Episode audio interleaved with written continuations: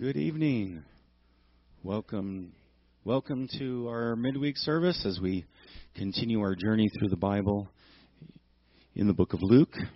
So we're so glad that you're here with us in house. We're also very glad that all of you are joining us online. Welcome.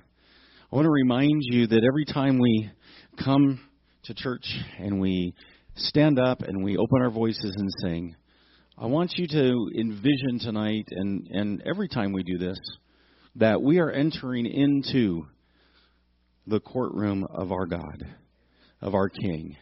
And even though we can't physically be there and see him, he's here with us. And he is worthy of our praise and our worship. And we come to him and give him honor and give him praise and lift up the name uh, that is above every name. And his name is Jesus.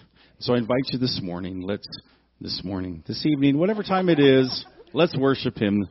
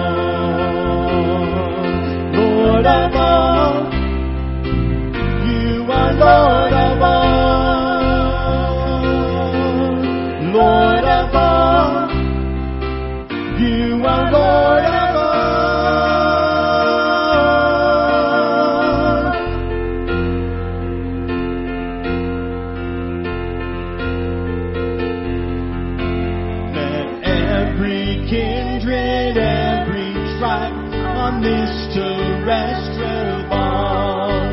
To him all majesty ascribe and crown him Lord of all. To him all majesty ascribe and crown him.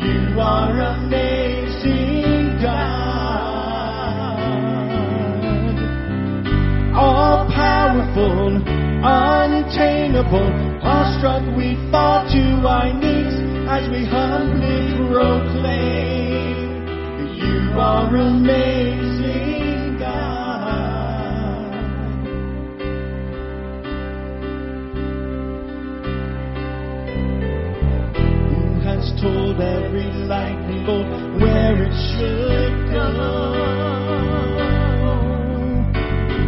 Or to heavenly storehouses laden with snow.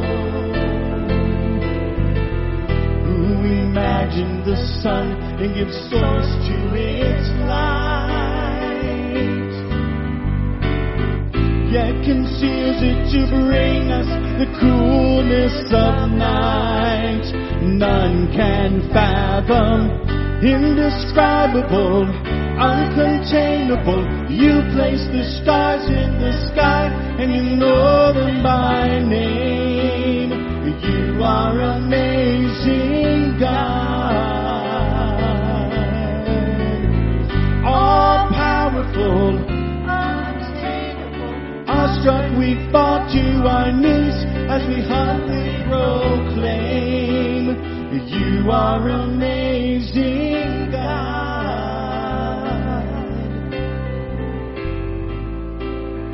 You are amazing, God.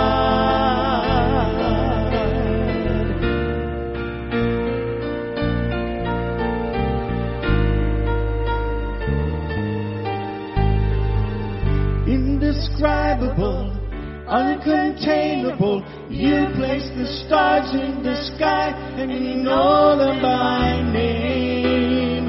You are amazing, God.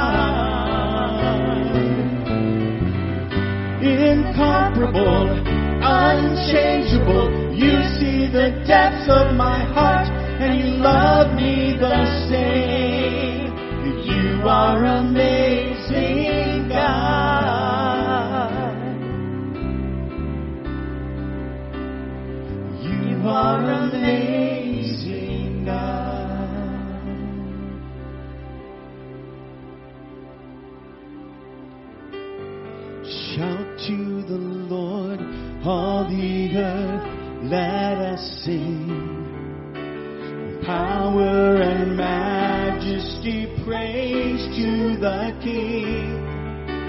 Mountains bow down and the seas will roar the sound of your name.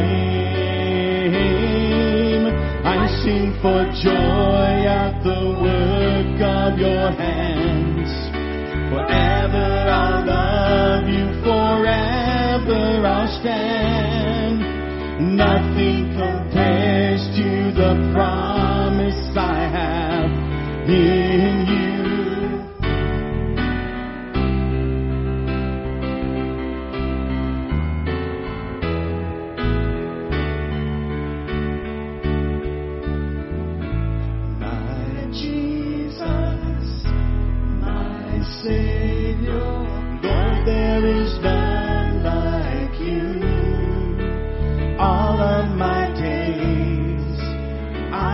to praise the wonders of your mighty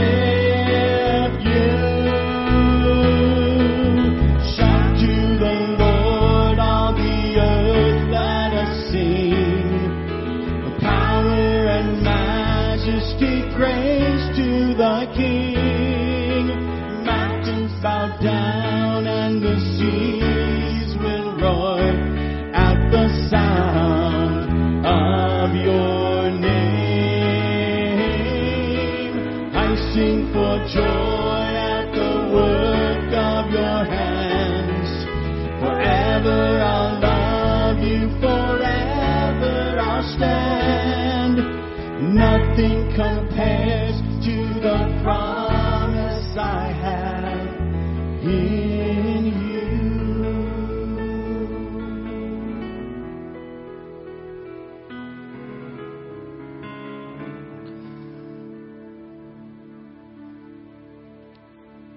God, you are the center of our love and our attention.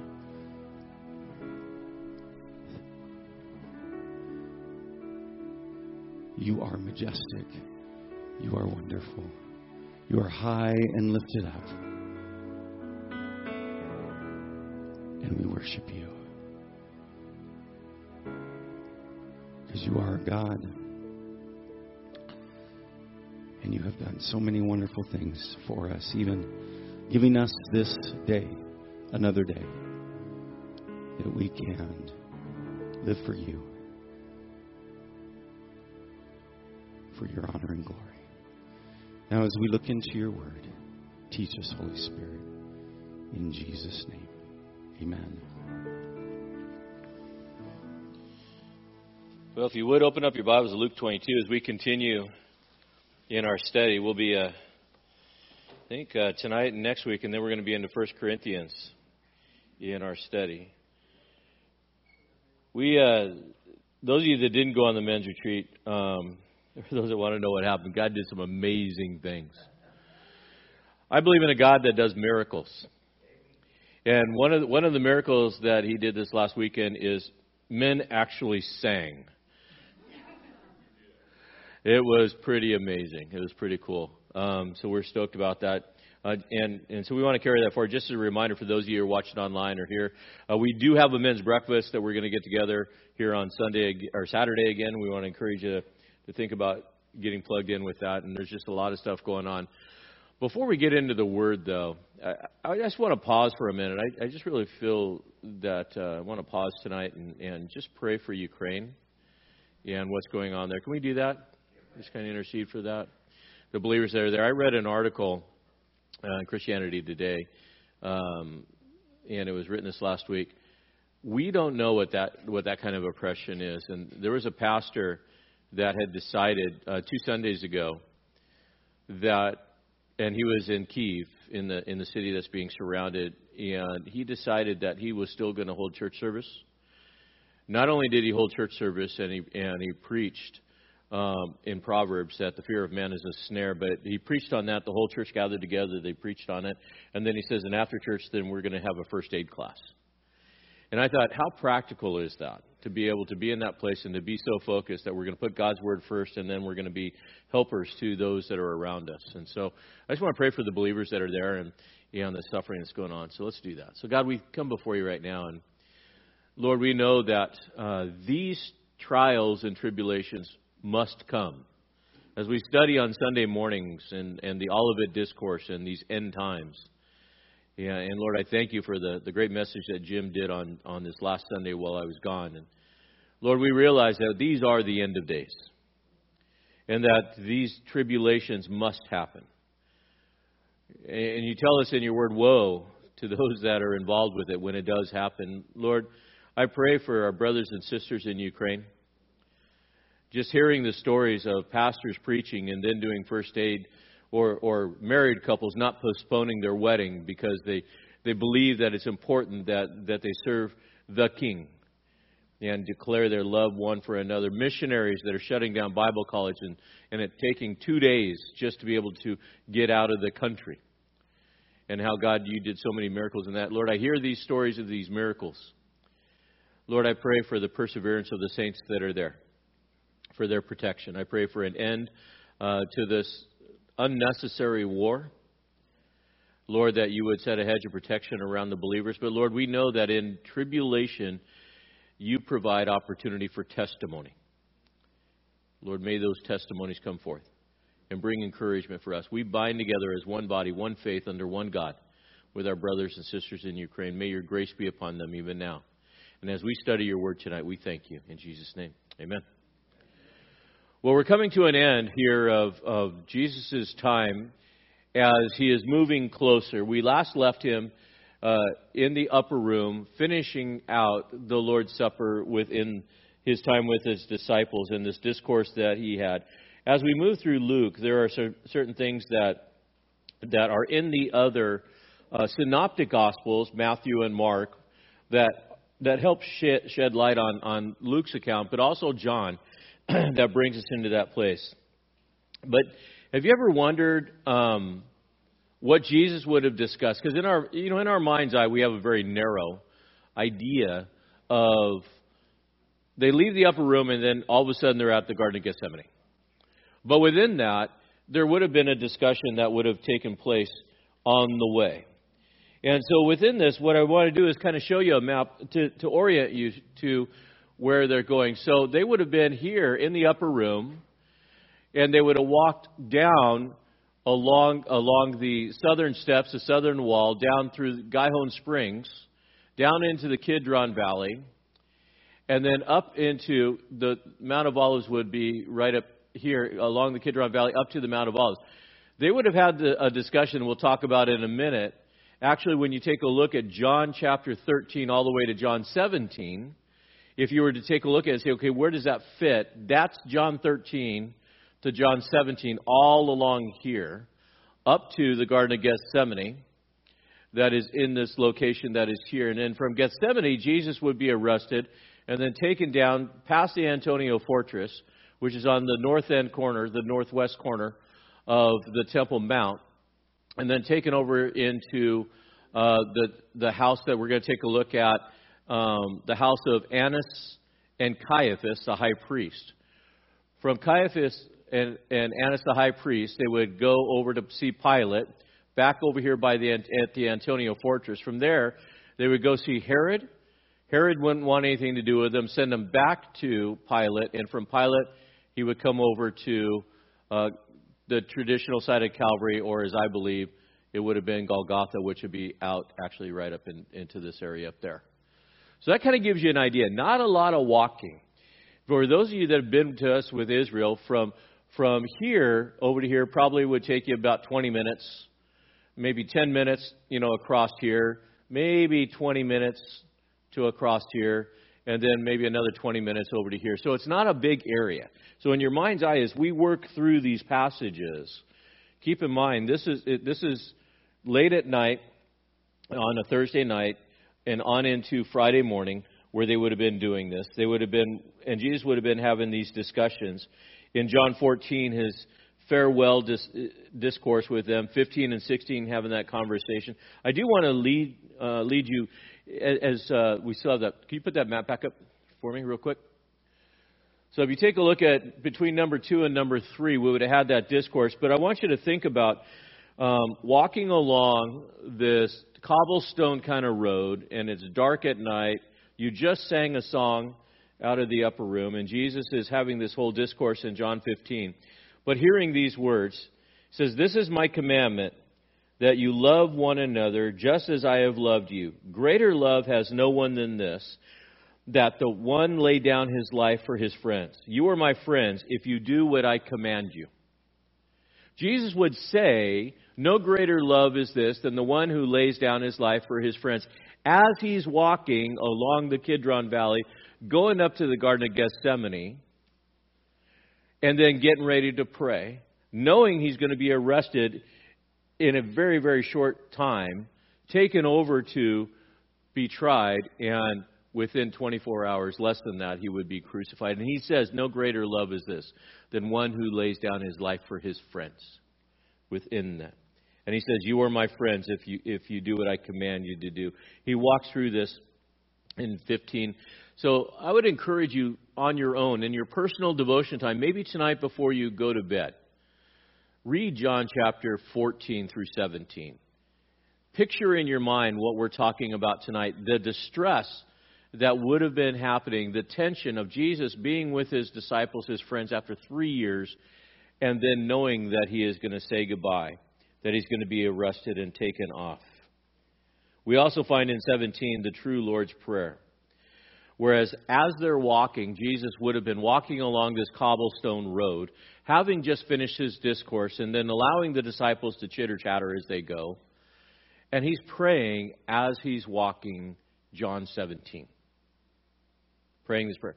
Within earshot of what the disciples would be able to hear him praying this prayer, as John records it within this. Where were they going? They were going to the Garden of Gethsemane. And we'll pick up in verses 39 to 46. It says this in verse 39 And he came out proceeding, as was his custom, to the Mount of Olives, and his disciples also followed him. And when he arrived at the place, he said to them, Pray that you may not enter into temptation. And he withdrew from them about a stone's throw, and he knelt down and he began to pray, saying, Father, if you are willing, remove this cup from me. Yet not my will, but yours be done. Now an angel from heaven appeared to him and strengthening him, and being in agony, he was praying very fervently, and his sweat became like drops of blood falling down upon the ground. And he arose from prayer, and he came to the disciples and found them sleeping of sorrow.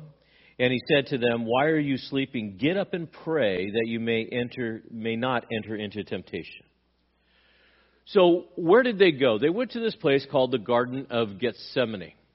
So in the Garden of Gethsemane, this is a picture from the Garden of Gethsemane, and as you take a look through these olive trees, this path would have not been there, the gate would not have been there. But if you look across, do you see that little tower that's right there? And those two arches, that's the east gate. That east gate goes right up into the temple of the temple mount, into the temple courtyard, and into the holy of holies. This is how close it would have been. Now this this wrought iron wouldn't been there, and this is a graveyard that they planted to try to keep Jesus out of it. Graves are not going to keep him out, I can tell you that. But this whole area would have been just a big olive grove Gethsemane, meaning the, the, the place of olives. And it's on the other side of the Kidron Valley. It means olive press. Notice how it says it was his custom. I think I have another picture of the garden. This tree would have been there when Jesus was there. Look how big this is. Now you say, well, it's not very tall. Well, one of the things that ended up happening in Israel when the Romans take, took over and they would try to figure out how to make money, government likes to tax things, don't they? Well, they started taxing on trees that were in the area. So what would you do if you're getting taxed on something? What would you do? Get rid of it. So a lot of these trees were all cut down. Now they've been kept, but you can take a look at how big that olive trunk is. And those trees are ancient. Can you imagine what would happen if trees could talk? And tell the story. That would just be amazing. I think I have another picture. This is another picture. Again, this is a, a part of a monastery that's there. But when we go to Israel and we walk through, these are the areas that we can go and we can pray and we can walk. It didn't look like this when Jesus was there. It was very, very uh, picturesque from a, from a grove. It, just imagine an olive grove and, and Passover, and people would have been camping all throughout that place. No lights that were there. I think is that it, or is there one more? I can't remember. I think is that no, that was it. So within that, so you, I want to give you that picture in your mind of a hillside, and it's dark, and olive trees are all over the place, and, and people are kind of camped out throughout there. But note the text says, as was his custom. What does that mean? That means it was customary for Jesus to spend nights going out after a meal and going and praying. It was his custom to go to a mountaintop and pray, to be able to do that. It was not unordinary for Jesus to go out and to have that fellowship time with his Father. It was a regular practice for him to be able to do that. Why is that important? Because if you remember, we last left Judas, who had left the table to go conspire for a convenient time to turn Jesus in to who? The religious leaders. They needed to find a place and a time where they can go arrest him without the crowd being there. So after the meal, Judas goes, I know where he's going to be. He's going to be up in Gethsemane. So he runs off and he goes and hooks up with the religious leaders. He gets his 30 pieces of gold and he says, I'll tell you, I'll take them to where you're going to be. I'll turn them in for you for this convenient time. So the custom of Jesus praying, the habit of Jesus praying, and most likely in a specific place, was the place where Judas was going to meet and betray him. Now, did Jesus know that Judas was going to betray him? Did Jesus know that he was going to betray him that night? Sure. He said in the bull, What you do, go do quickly.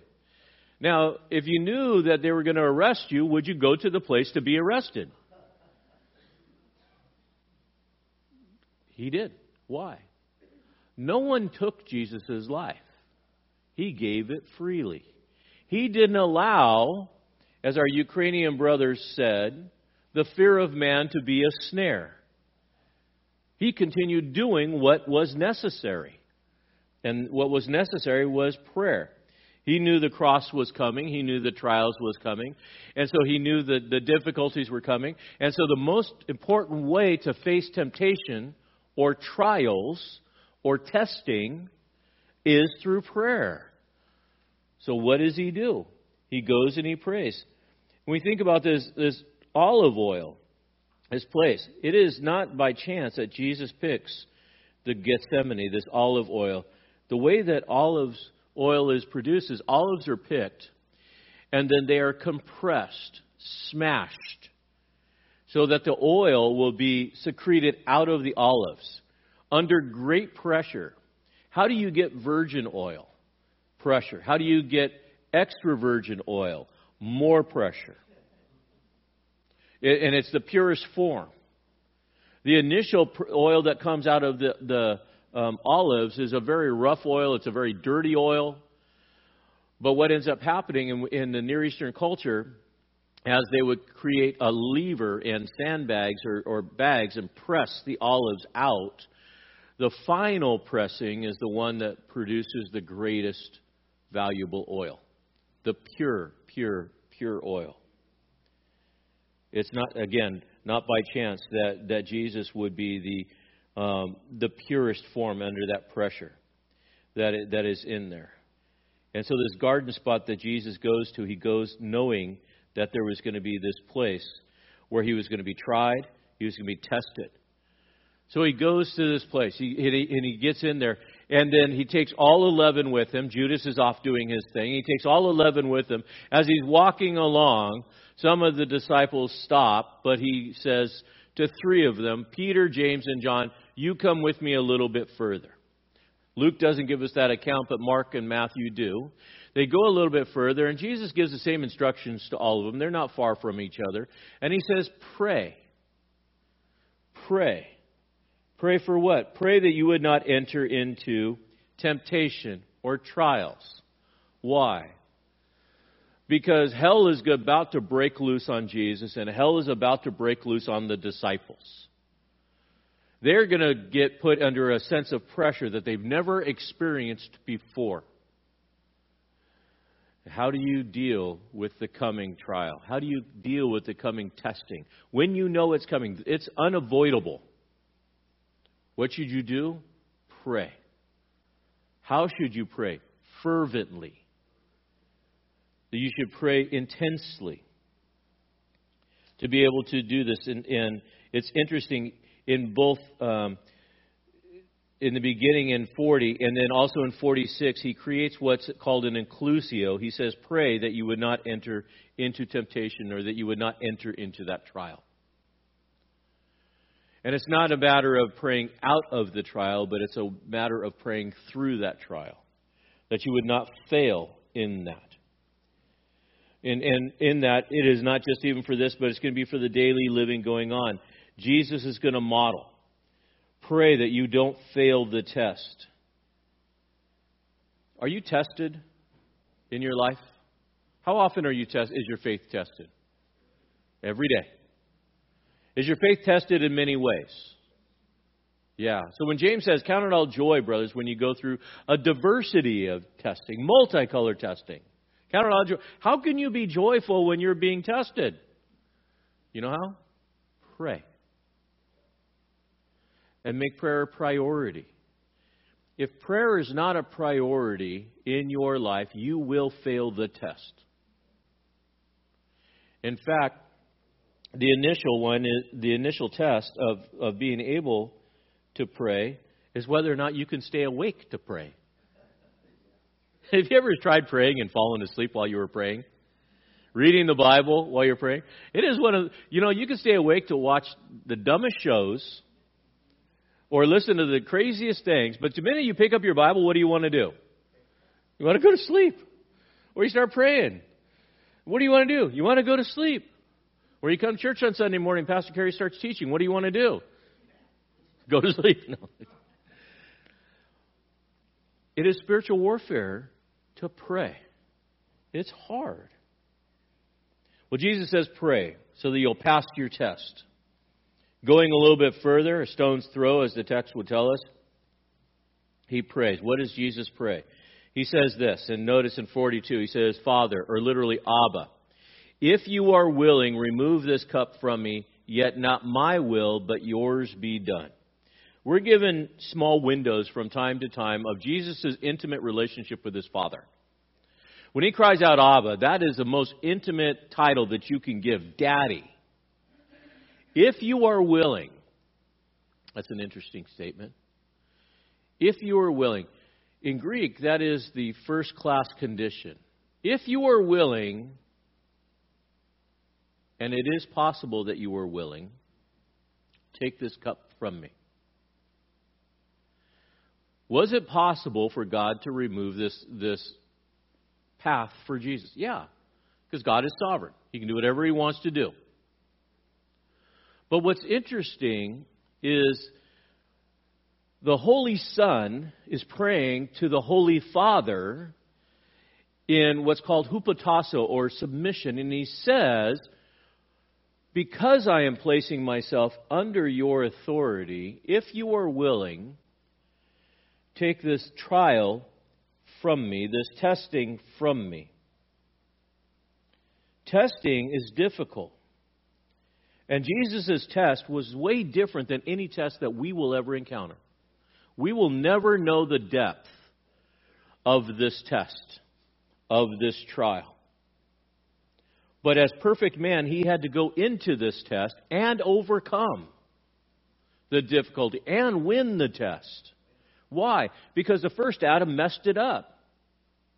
And so it's important to understand. He says, if you're willing, and it is possible, I believe it to be possible. And again, it's hard for us to conceptualize this that this cup of wrath and this cup of judgment be taken from me. You say, well, how does that work? In Jesus' holy humanity, he was going to encounter, as I said, the most difficult test he could ever experience the full weight and wrath of his Father. And he has never experienced wrath from his father. He's never experienced that kind of, of wrath that would be poured out upon him because they've always been in a love relationship. The eternal love relationship that exists between the Father and the Son has been unbreakable. But in a point in time, very shortly, God will pour out upon Jesus his wrath that Jesus has never experienced. And for him, in his humanity, he was dreading that. I don't want to do that. It would be difficult. In 1 Corinthians, I'm sorry, 2 Corinthians 5:21, Paul says, "He made him, being Jesus, who knew no sin, to be sin on our behalf, so that, purpose clause, we might become the righteousness of God in him." It is the ultimate trading places. We who are sinners that deserve the full wrath of God, Jesus, who is the Son of God, that is holy, the Holy Son that has never sinned, is going to take the full wrath of the Father that was due us. And in turn, he's going to take his righteousness and put it upon us so that we don't have to experience that wrath. Everything fell upon him. Galatians 3:13 says this. Christ redeemed us from the curse of the law, having become a curse for us. For it is written, Cursed is everyone who hangs on a tree. Have you ever looked at something in your life and you go, I don't want to go there? I don't want to do that. I don't want to experience that. It, maybe it's a chronic disease or, or something, someplace, something, something that you know is inevitable. I don't want to do that. And you cry out to God, Is there any other way? And God says, There could be, but this is my choice for you. How do you wrestle with that? The same way that Jesus did. Not my will, but yours be done. I submit to it. And I trust that you will not deliver me from it, but that you will deliver me through it. The right answer is not my will, but yours be done. And in the same way that the Father took the Son through that, and the Son was resurrected on the other side of the suffering, is the same promise that we have. There is no darkness so dark, no pain so great no suffering so intense that the hand of God will not guide you through it and take you out on the other side into His presence. How do I know that? Because Jesus did it. And our life is in Him. That's our guarantee. We come to verses 43 and 44. And as we study these, and as you study them a little bit more, 43 and 44 if you notice they're in your Bibles, and, and some translations may not have them, they're bracketed. Why? Because they're not in the original text. Much later, this was something that was added by some scribes that was part of some discussions that they had, and, and it was said that an angel had come down and that he had, had uh, sweated these drops of blood that were in it. These are highly debated. Is it possible that Jesus sweated blood? Yeah, doctors have, have stated that there can be such an intensity and stress upon a person that that as they are under that stress that the capillaries that are closest to the skin would break and then it would mix with the sweat and it would drip his blood. So could that be possible? Sure. Could it be that an angel came and ministered to Jesus? Sure. Am I going to debate it? No. You know why? I wasn't there. But it's not something I'm going to hang a hang a deep theological um, position on. What is important is what happens after that in 45 46. And Luke only gives us one account of it. Mark and Matthew gives us three accounts. What happens when Jesus gets done praying? He goes back and what does he find his disciples doing? Sleeping. And he wakes them up. And he said, Wake up. Couldn't you watch with me for one hour? Well, no. The Passover meal was really good. I'm kind of full. He said, Pray that you don't enter into temptation. He would go on and pray again. Come back again, find him asleep again. Wake him up. Pray. Goes again, prays, comes back again. You're sleeping again. Wake up, because the hand of the one that has betrayed me is here. There is a testing going on. Jesus was being tested with the will of God while the disciples were being tested on perseverance. While Jesus is, is wrestling with something intense and winning, the disciples are wrestling with the human flesh and what? Losing. We struggle with that. I think if the disciples had full view of what was about to happen, they might have been a little bit more intense and, and intent on prayer, but they didn't. So, what does this tell me? Even though I under, don't understand the future, when God tells me to do something simple like pray, what should I do? Pray. I don't know the future, but God tells me to pray. That with everything, with prayer and supplication, that we bring our requests before the Lord. That we pray. Prayer is our greatest tool. It's where we fight the battles. And if we persevere in prayer, then we are empowered to be able to persevere through the test. If you're not praying, you will fail your test. Guaranteed. The future, I'm sorry, the failure to persevere begins with the failure to pray, and we need to be a praying people. Moving on into verses 47 to 53, we get into the next section. And in this next section is Jesus' betrayal. Look at, at, at 47 to 53. It says, While he was still speaking, behold, a crowd came, and one called Judas. One of the twelve preceded them, and he approached Jesus to kiss him. But Jesus said to him, Judas, are you betraying the Son of Man with a kiss? And when those who were around him saw that he was going to happen, they said, Lord, shall we strike with the sword? One of them struck the slave of the high priest and cut off his right ear. But Jesus answered and said, Stop, no more of this. And he touched the ear and healed him. And then Jesus said to the chief priests and the officers of the temple and the elders who had come with him, Have you come out to, with swords and clubs as you would against a robber? While I was with you daily in the temple, you didn't lay hands on me, but now, but this hour and the power of darkness are yours. So we look at that and we see what happened. Well, the next scene is, is Judas coming up. And Judas is coming out of the Lion's Gate through the Antonio, from the Antonia fortress across the Kidron Valley. Now, in the Antonia fortress, there could have been upwards of 600 Roman guards, not to mention the uh, temple guard that would have been present at that time. Being its Passover, there could have been uh, any more up to a thousand. Now, that doesn't mean that 600 to a thousand Roman guards came out to go see Jesus. The reality is, it was probably a few Roman guards and mostly temple guards that came out.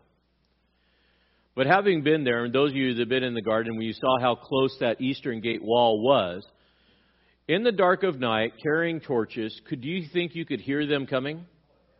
Could you see the torches coming? Pitch black at night. Sure, you could see you could see how easy it was. Did Jesus run? No, he waited. As they were coming across the Kidron Valley, in my mind's eye, the text doesn't tell us, but in my mind's eye, Judas had distanced himself far enough away from the soldiers and the chief priests because he had made this agreement. The one that I kiss on the cheek will be the one that you want to arrest. Why would that be important? Well, one, it's dark. Two, I don't think Jesus had a name tag on. But three, and this is my guess, Judas had created a distance so that he could try to betray Jesus but not be found out by the other disciples. That the other guards would be hidden in the trees off on the sides. So these guys are off on the sides, trying to be sneaky, and they can't be. Judas comes up and gives them a kiss. And I believe that's why Jesus says, And you betray the Son of Man with a kiss.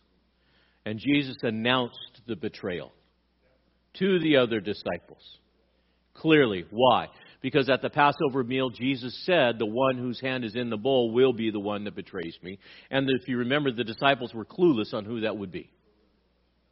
And so now Jesus reveals him within that. And then they come out, and Jesus rebukes the, the people coming out. He says, You came out with swords and all of these things. It, it, it, it made no sense to him, not to mention the fact that there was craziness going on. You betray the Son of Man with a kiss. And all those that were around him, verse 49, saw what was happening, and then they said, Lord, should we strike? Now, you say, well, where did that come from? If you remember when Jesus said and gave him instructions, when you go, take a sword with you. So they were all armed. They all had their swords. If you remember, they said, Do we need two? He said, No, one's enough. You know, there are times when we think, you know, how many guns does a guy really need? Well, one would do. And we think about that. All they had to have was one. So in their mind, they're going to have to fight.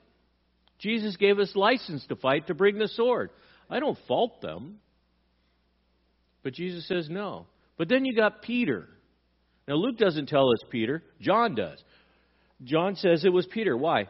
John and Peter had this thing going. You know, even when they run to the tomb, John's always telling on Peter. You know, they, they run to the tomb, and John says, and I got there first, and then Peter pushed me aside and runs in. They have this thing going on. So John is the apostle that tells on Peter, but Luke doesn't. He just kind of tries to keep him anonymous. And Peter, you know, the other guys are going, Lord, is it time? And Peter's like, I'm not waiting for permission and he starts swinging. Well, he cuts off this guy, the servant's, Malchus's ear. And within this, he, he makes this attempt to defend Jesus. And within this, I'm thinking, Peter, what are you thinking? You're a fisherman. These are soldiers. There's 11 of you. Don't you know they can take you out? But Peter's like, I'm going to defend the Lord. We're told that Jesus says, Peter, put your sword away. Don't you know I can call down a legion of angels? Matthew's account says, Who are you looking for? We're looking for Jesus, Son of God. I am He, boom, and they all fall over. Now, again, in my sanctified imagination, if I was Jesus, I'd have a little fun with them. Wait till they got back up. Who are you looking for? Say it. Come on, say it. Say it. Jesus, boom, make him fall over again. No one took Jesus' life. He gave it. Put your sword away. And then he reaches down and picks up the ear and puts it back in place. And he says, Stop, no violence, no more. Now, again, knowing Near Eastern culture and having been over there, Near Eastern people in the Near East can be real hot headed. You got a fisherman that swings a sword. What do you think the other soldiers are going to do? And Jesus commands the whole group to stop. Power under control. If you've got this picture in your mind of Jesus being this meek, little, mild, wimpy guy, you've got the wrong Jesus. He is power under control. This is the time of testing for Jesus and for the disciples within this. And so Jesus is there and, and, and controls this whole thing. And then he confronts them and rebukes them. He says, You come out with swords and clubs as if I was a robber. You could have arrested me at any time. You're going to come in the dead of night? You're going to treat me as a robber? There's irony in that, though. There's irony in that because you take a look at Luke chapter 23, verses 32 34, it says this. And two others also who were criminals were led away to be put to death with him. And when they came to the place called the skull, they, they crucified him and the criminals, one on the right, the other on the left, Jesus saying, Father, forgive them, they don't know what they're doing. And they cast lots, dividing up the garments upon themselves. From the time of the arrest to the time of the crucifixion, yes, they treated Jesus like a common criminal. The Holy Son of God treated as a common criminal, and he allowed it. Why? Why did he allow it?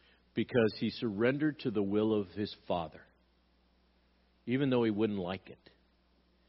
There are times when we will be tested and tried, and we are not going to like it. But we accept it because it is the will of God.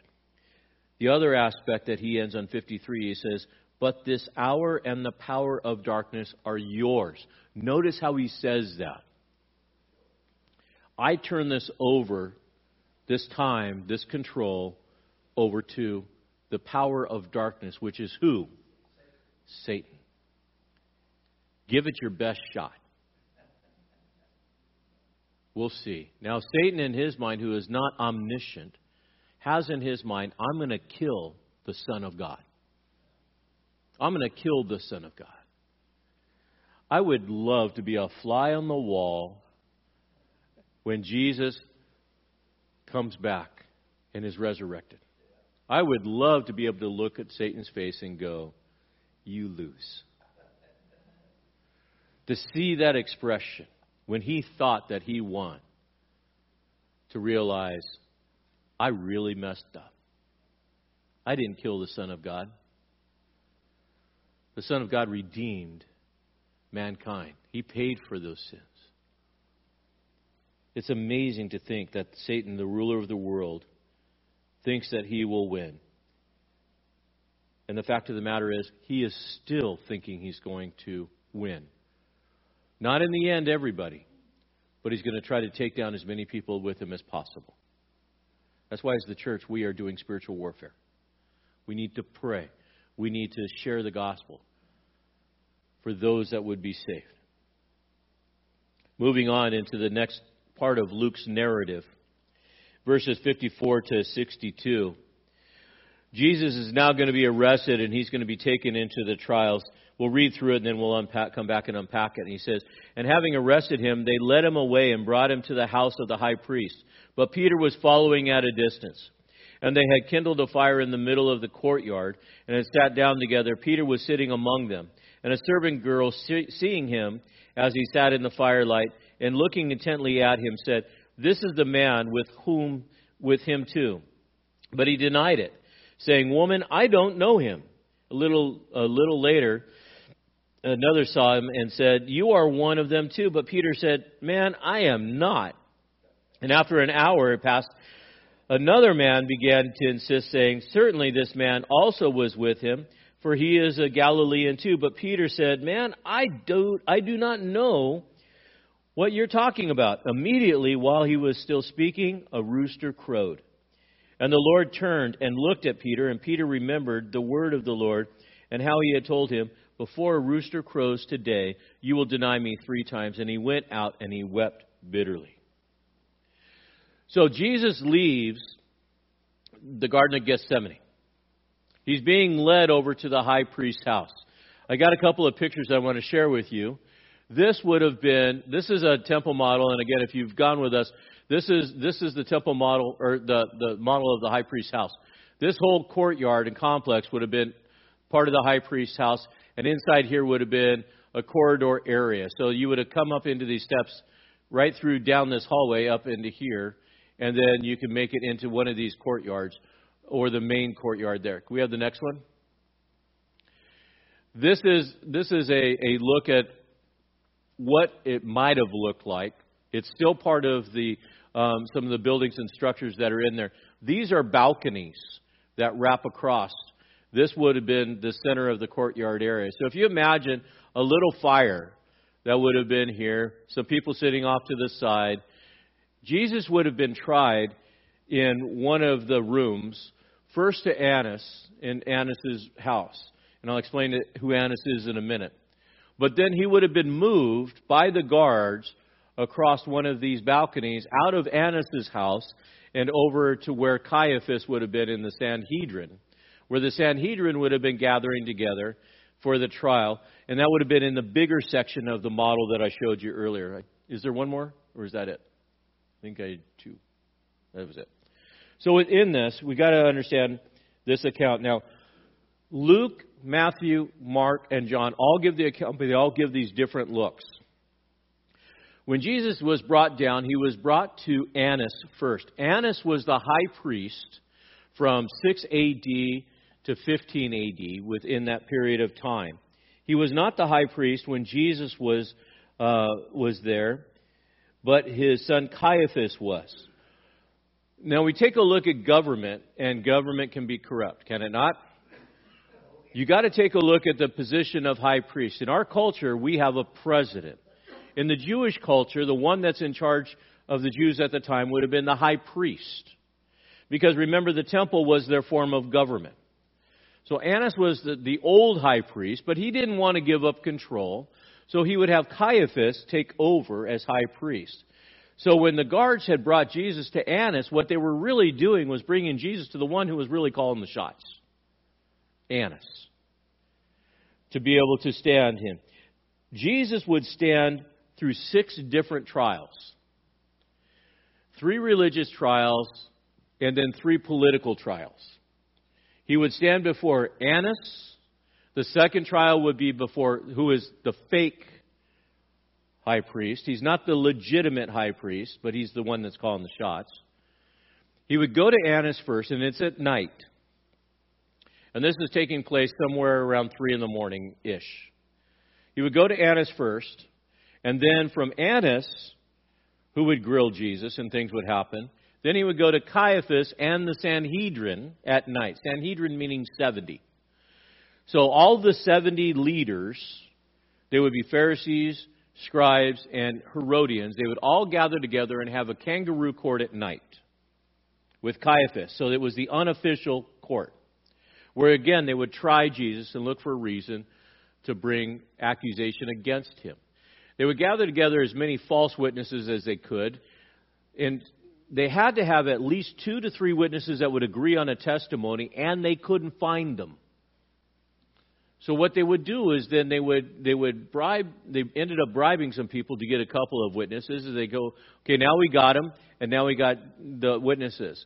They did it at night. The problem is it was illegal to have a court or a trial, a criminal trial of um, with a death penalty. It was illegal to do it at night. They had to do it during the day, according to Jewish law. That leads to the third trial.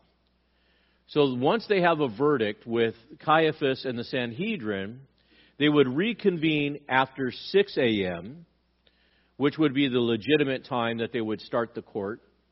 And then they would rehash the exact same things they did at night to get a conviction.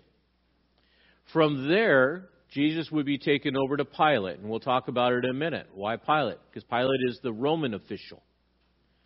Pilate doesn't find anything wrong with him, and Pilate doesn't want to deal with him. Pilate is the first of the legal courts.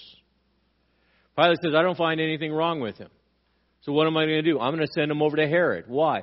Because Jesus is from Galilee, and Herod is over the Galileans up in the north, and I'm going to let him deal with it. Jesus gets over to Herod, doesn't want to deal with it. And, and so Jesus is silent. Herod gets mad and he sends him back. Jesus comes back to Pilate. Pilate says, I don't know what to do with you. I can't find anything wrong. Goes to the people. What do you want me to do? Jesus or Barabbas? You guys know the count.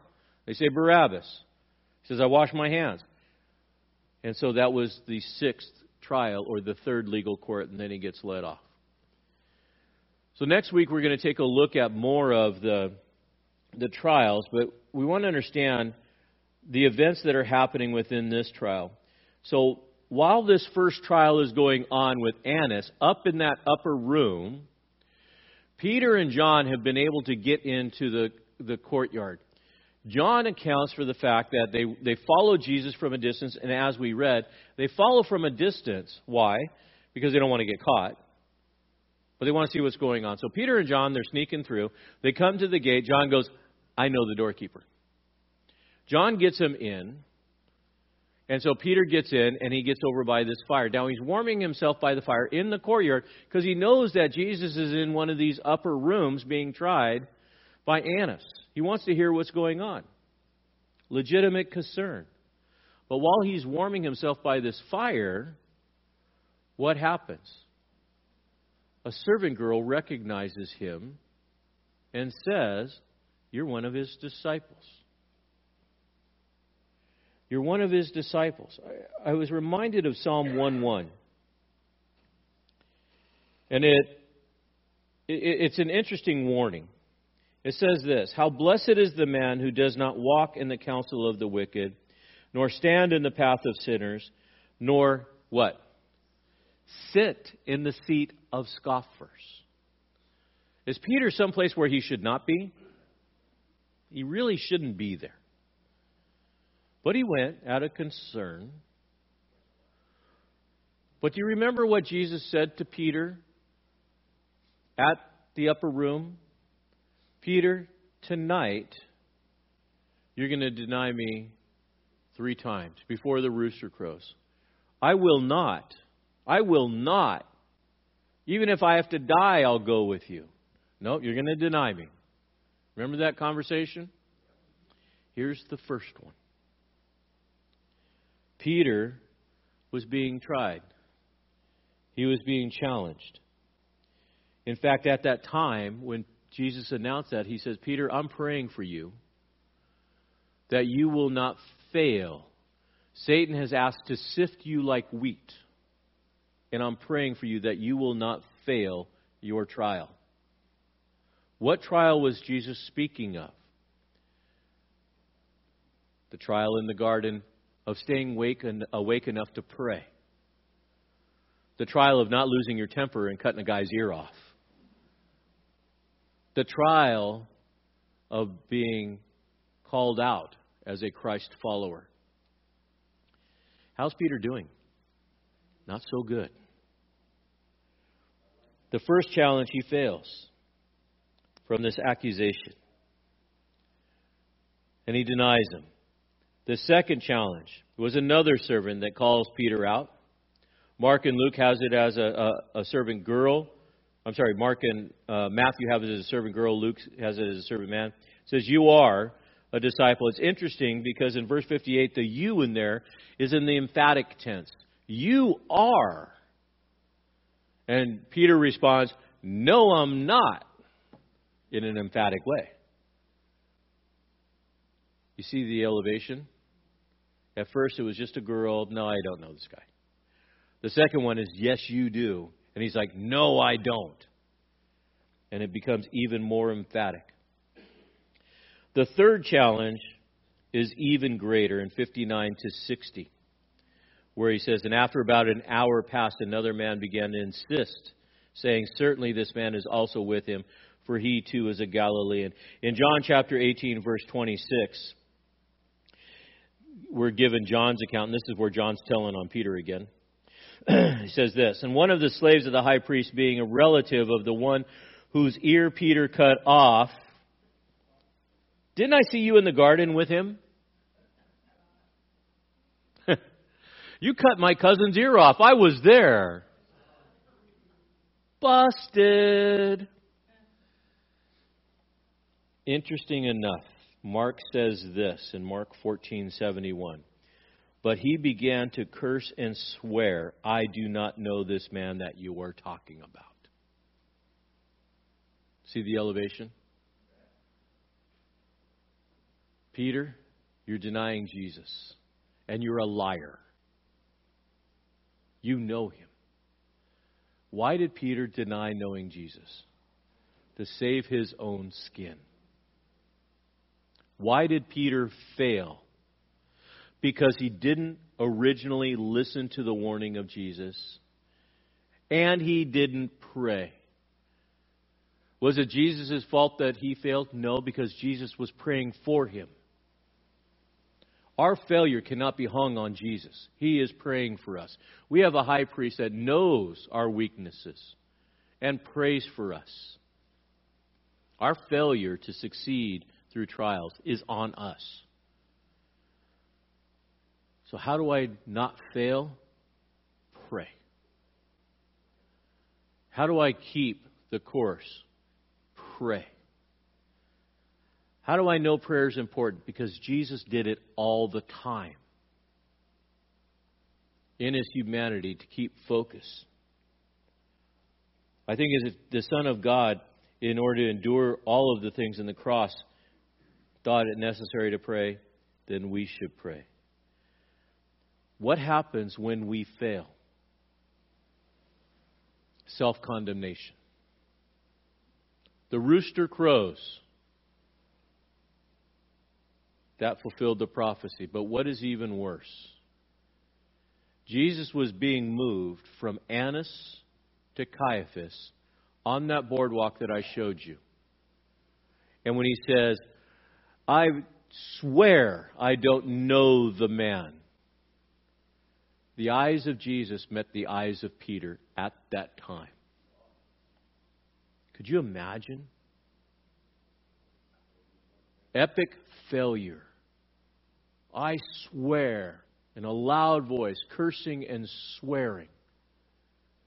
Loud enough Jesus would have heard. And he stopped and he looked at him. We're not told what that look was. I don't believe the look was condemnation. How do I know that? Because the same Jesus will come later in John and find Peter and say, Peter, do you love me? And restore him, feed my sheep. And he'll say that three times. But it was enough of self condemnation for Peter to go out and weep bitterly. He was sorrowful. That's the kind of sorrow of repentance. When your heart breaks over your sin, he realized what he had done. As I said earlier, Jesus had been praying for Peter. I'm wondering if during that whole trial with Annas, Jesus was also praying for him. In Luke 22:32 it says, "But I have prayed for you that your faith will not fail, and you, when once you have turned again, strengthen your brothers." Once you have turned again. What was Jesus praying? One, Peter's faith would not fail, but two, two, when you realize what you've done, turn around and be useful. Turn around and strengthen others. Why? Because this trial produced a testimony. Every single one of us will fail.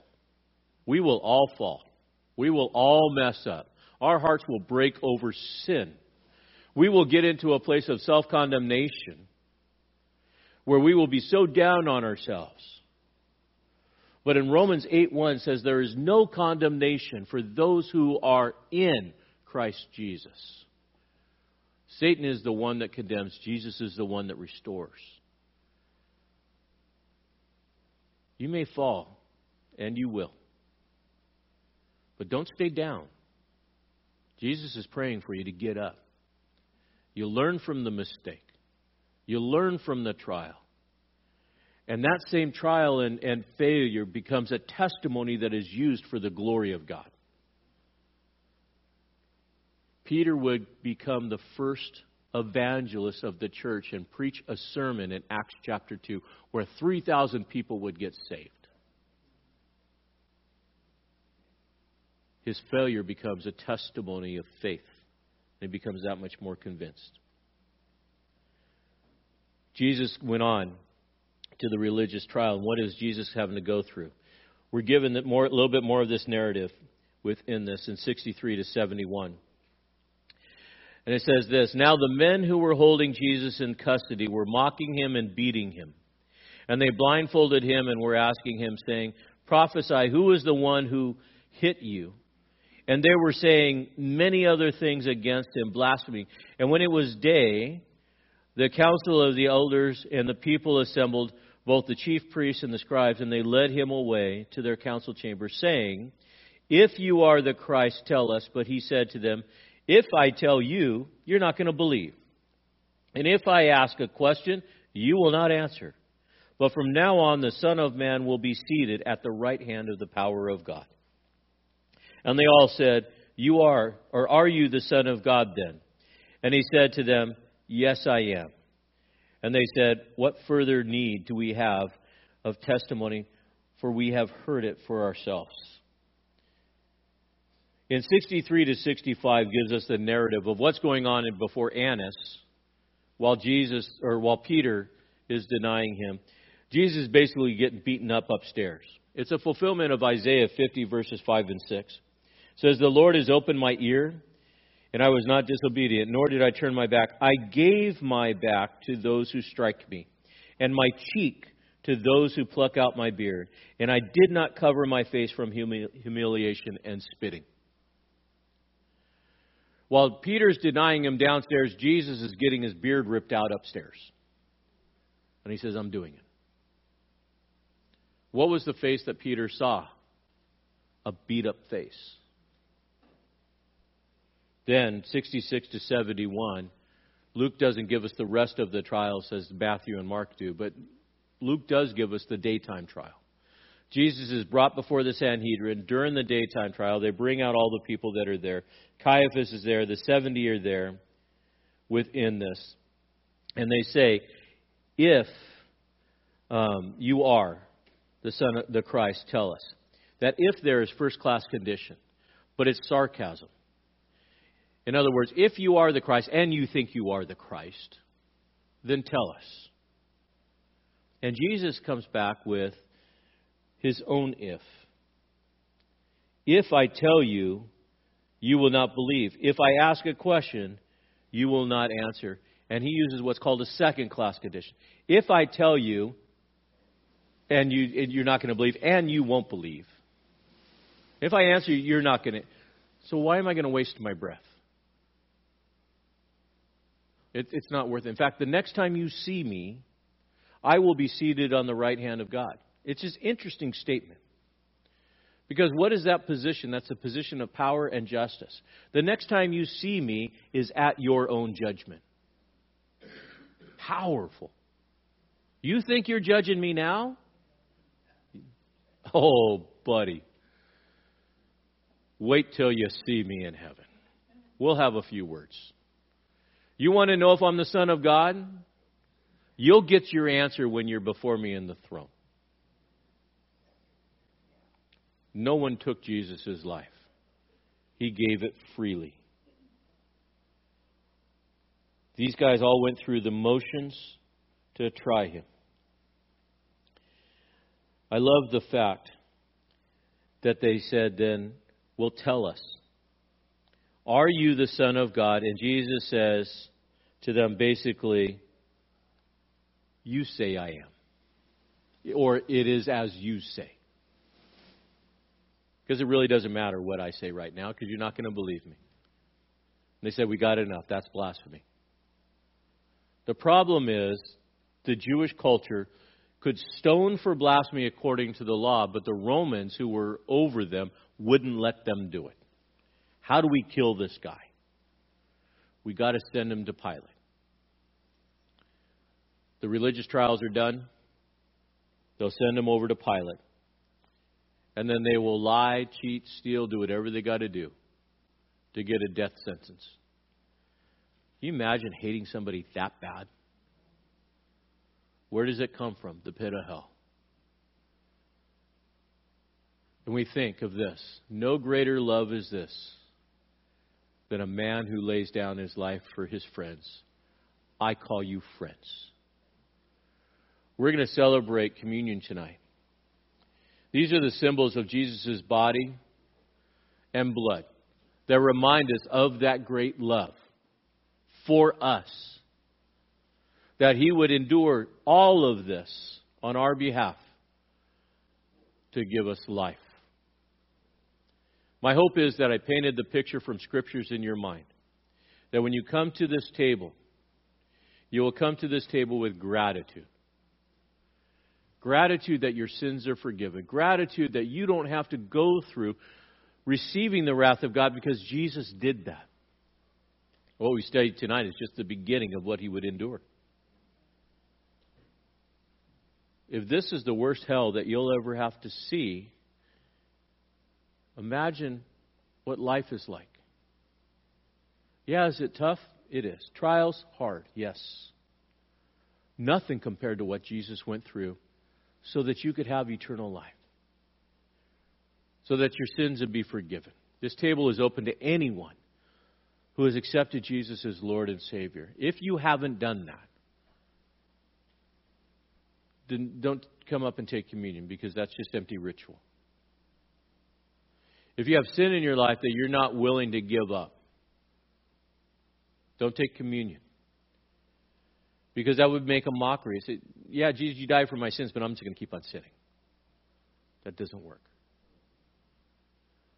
But as a child of God, if you've accepted the forgiveness and the love that Jesus has for you, this is your way of saying thank you. If you're watching online, take a moment during this next song. Get a piece of bread and grape juice or something that you can celebrate these elements with us. As God puts it on your heart, and through this next song to be able to, to come and to worship, I would encourage you spend some time in prayer. Think about the cross. Think about the elements. Then come and take the elements and wait till everybody's been served, and we'll take it at the end. Let me pray. God, I thank you. I thank you that we can come to this place, we can celebrate this communion, that we can celebrate new life that you've afforded to us. Lord, I pray that you would continue to transform us and, and to help us through these trials. God, I know that life is hard. And for some, it's even harder than others. But God, you have given us the ability to persevere. And through prayer, we access the power of heaven. And that access has been granted to us through the blood of Jesus, through the body that is broken. Lord, may you work on our hearts as we celebrate you, Lord Jesus, and remember you. In Jesus' name, amen.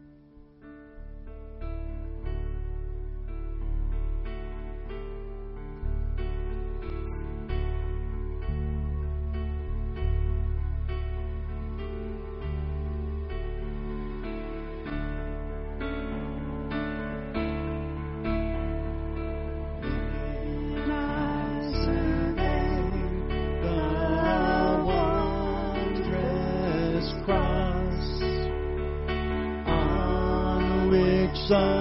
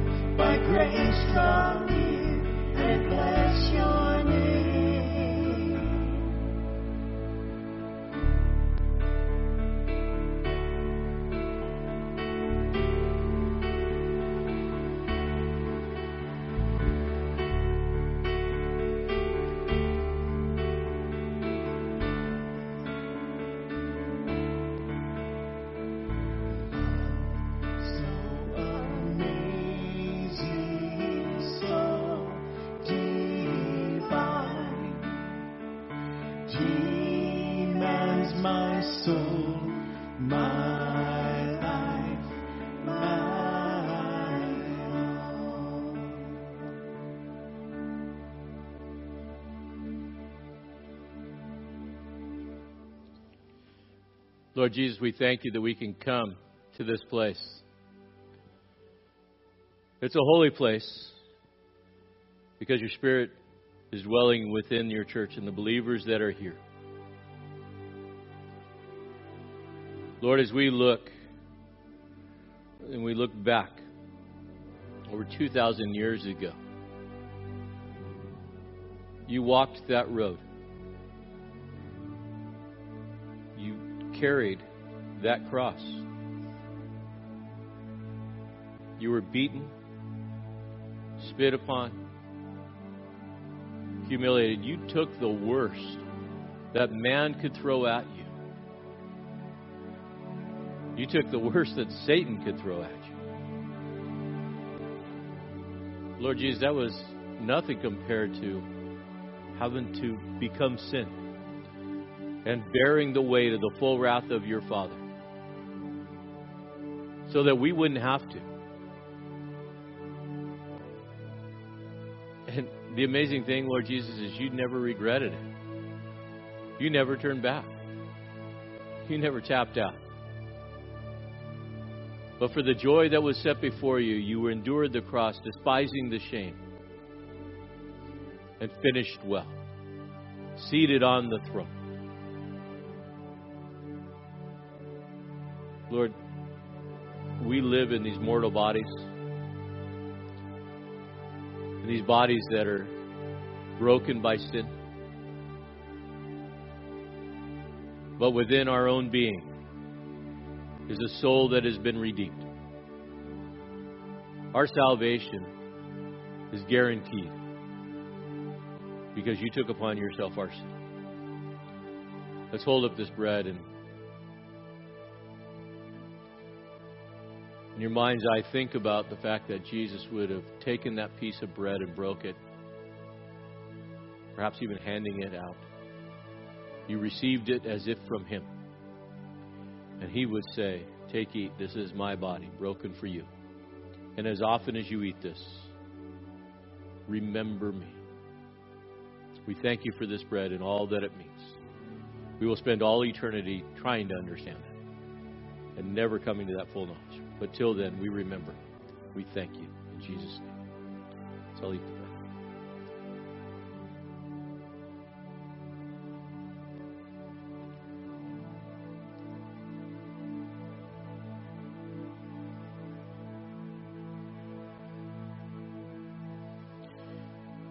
Let's hold up the cup before the Lord. God, we lift up this cup, this symbol that reminds us of the blood of Jesus, that cleanses us and continues to cleanse us of all sin, all unrighteousness. Lord Jesus, I thank you that you died once and that your blood was shed once for all of my sin, past, present, and future. And in light of that, may I seek not to sin. May I seek to live a holy life in honor of you. And it's honor of you we lift this glass, this cup of redemption, this cup that reminds us that we are children of the loving and living God. We thank you for this cup and all that it means. As we take it, we take it by faith in honor of you, Lord Jesus. We thank you for it. In Jesus' name, let's all receive the cup.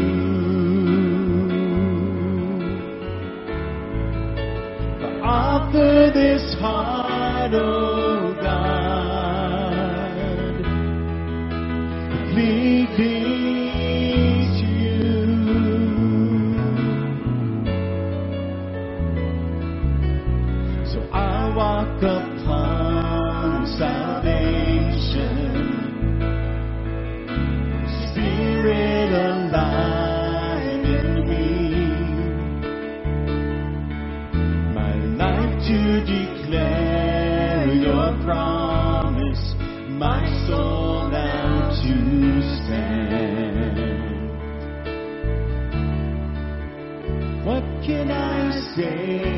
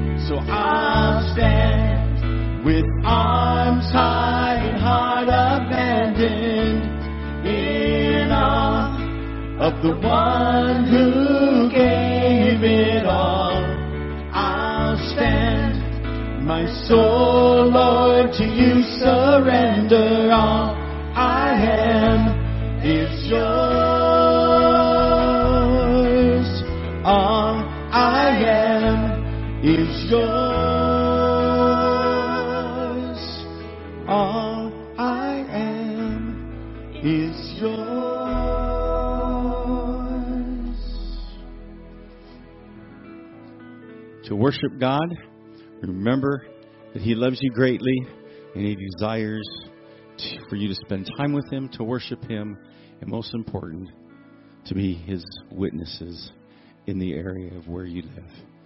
And everybody said, Amen. Praise Jesus. Thanks for joining us in the study of God's Word with Pastor Kerry Wacker. We'd love to have you join us in person for worship each Sunday morning at 9 a.m. or 10:45 a.m. We also meet Wednesday nights at 6:30 p.m. Warren Community Fellowship is located at 56523 Columbia River Highway in Warren, Oregon, between Scappoose and St. Helens. For more information about Warren Community Fellowship or about WCF Ministries, call us at 503 397 4387. And don't forget to like us on Facebook.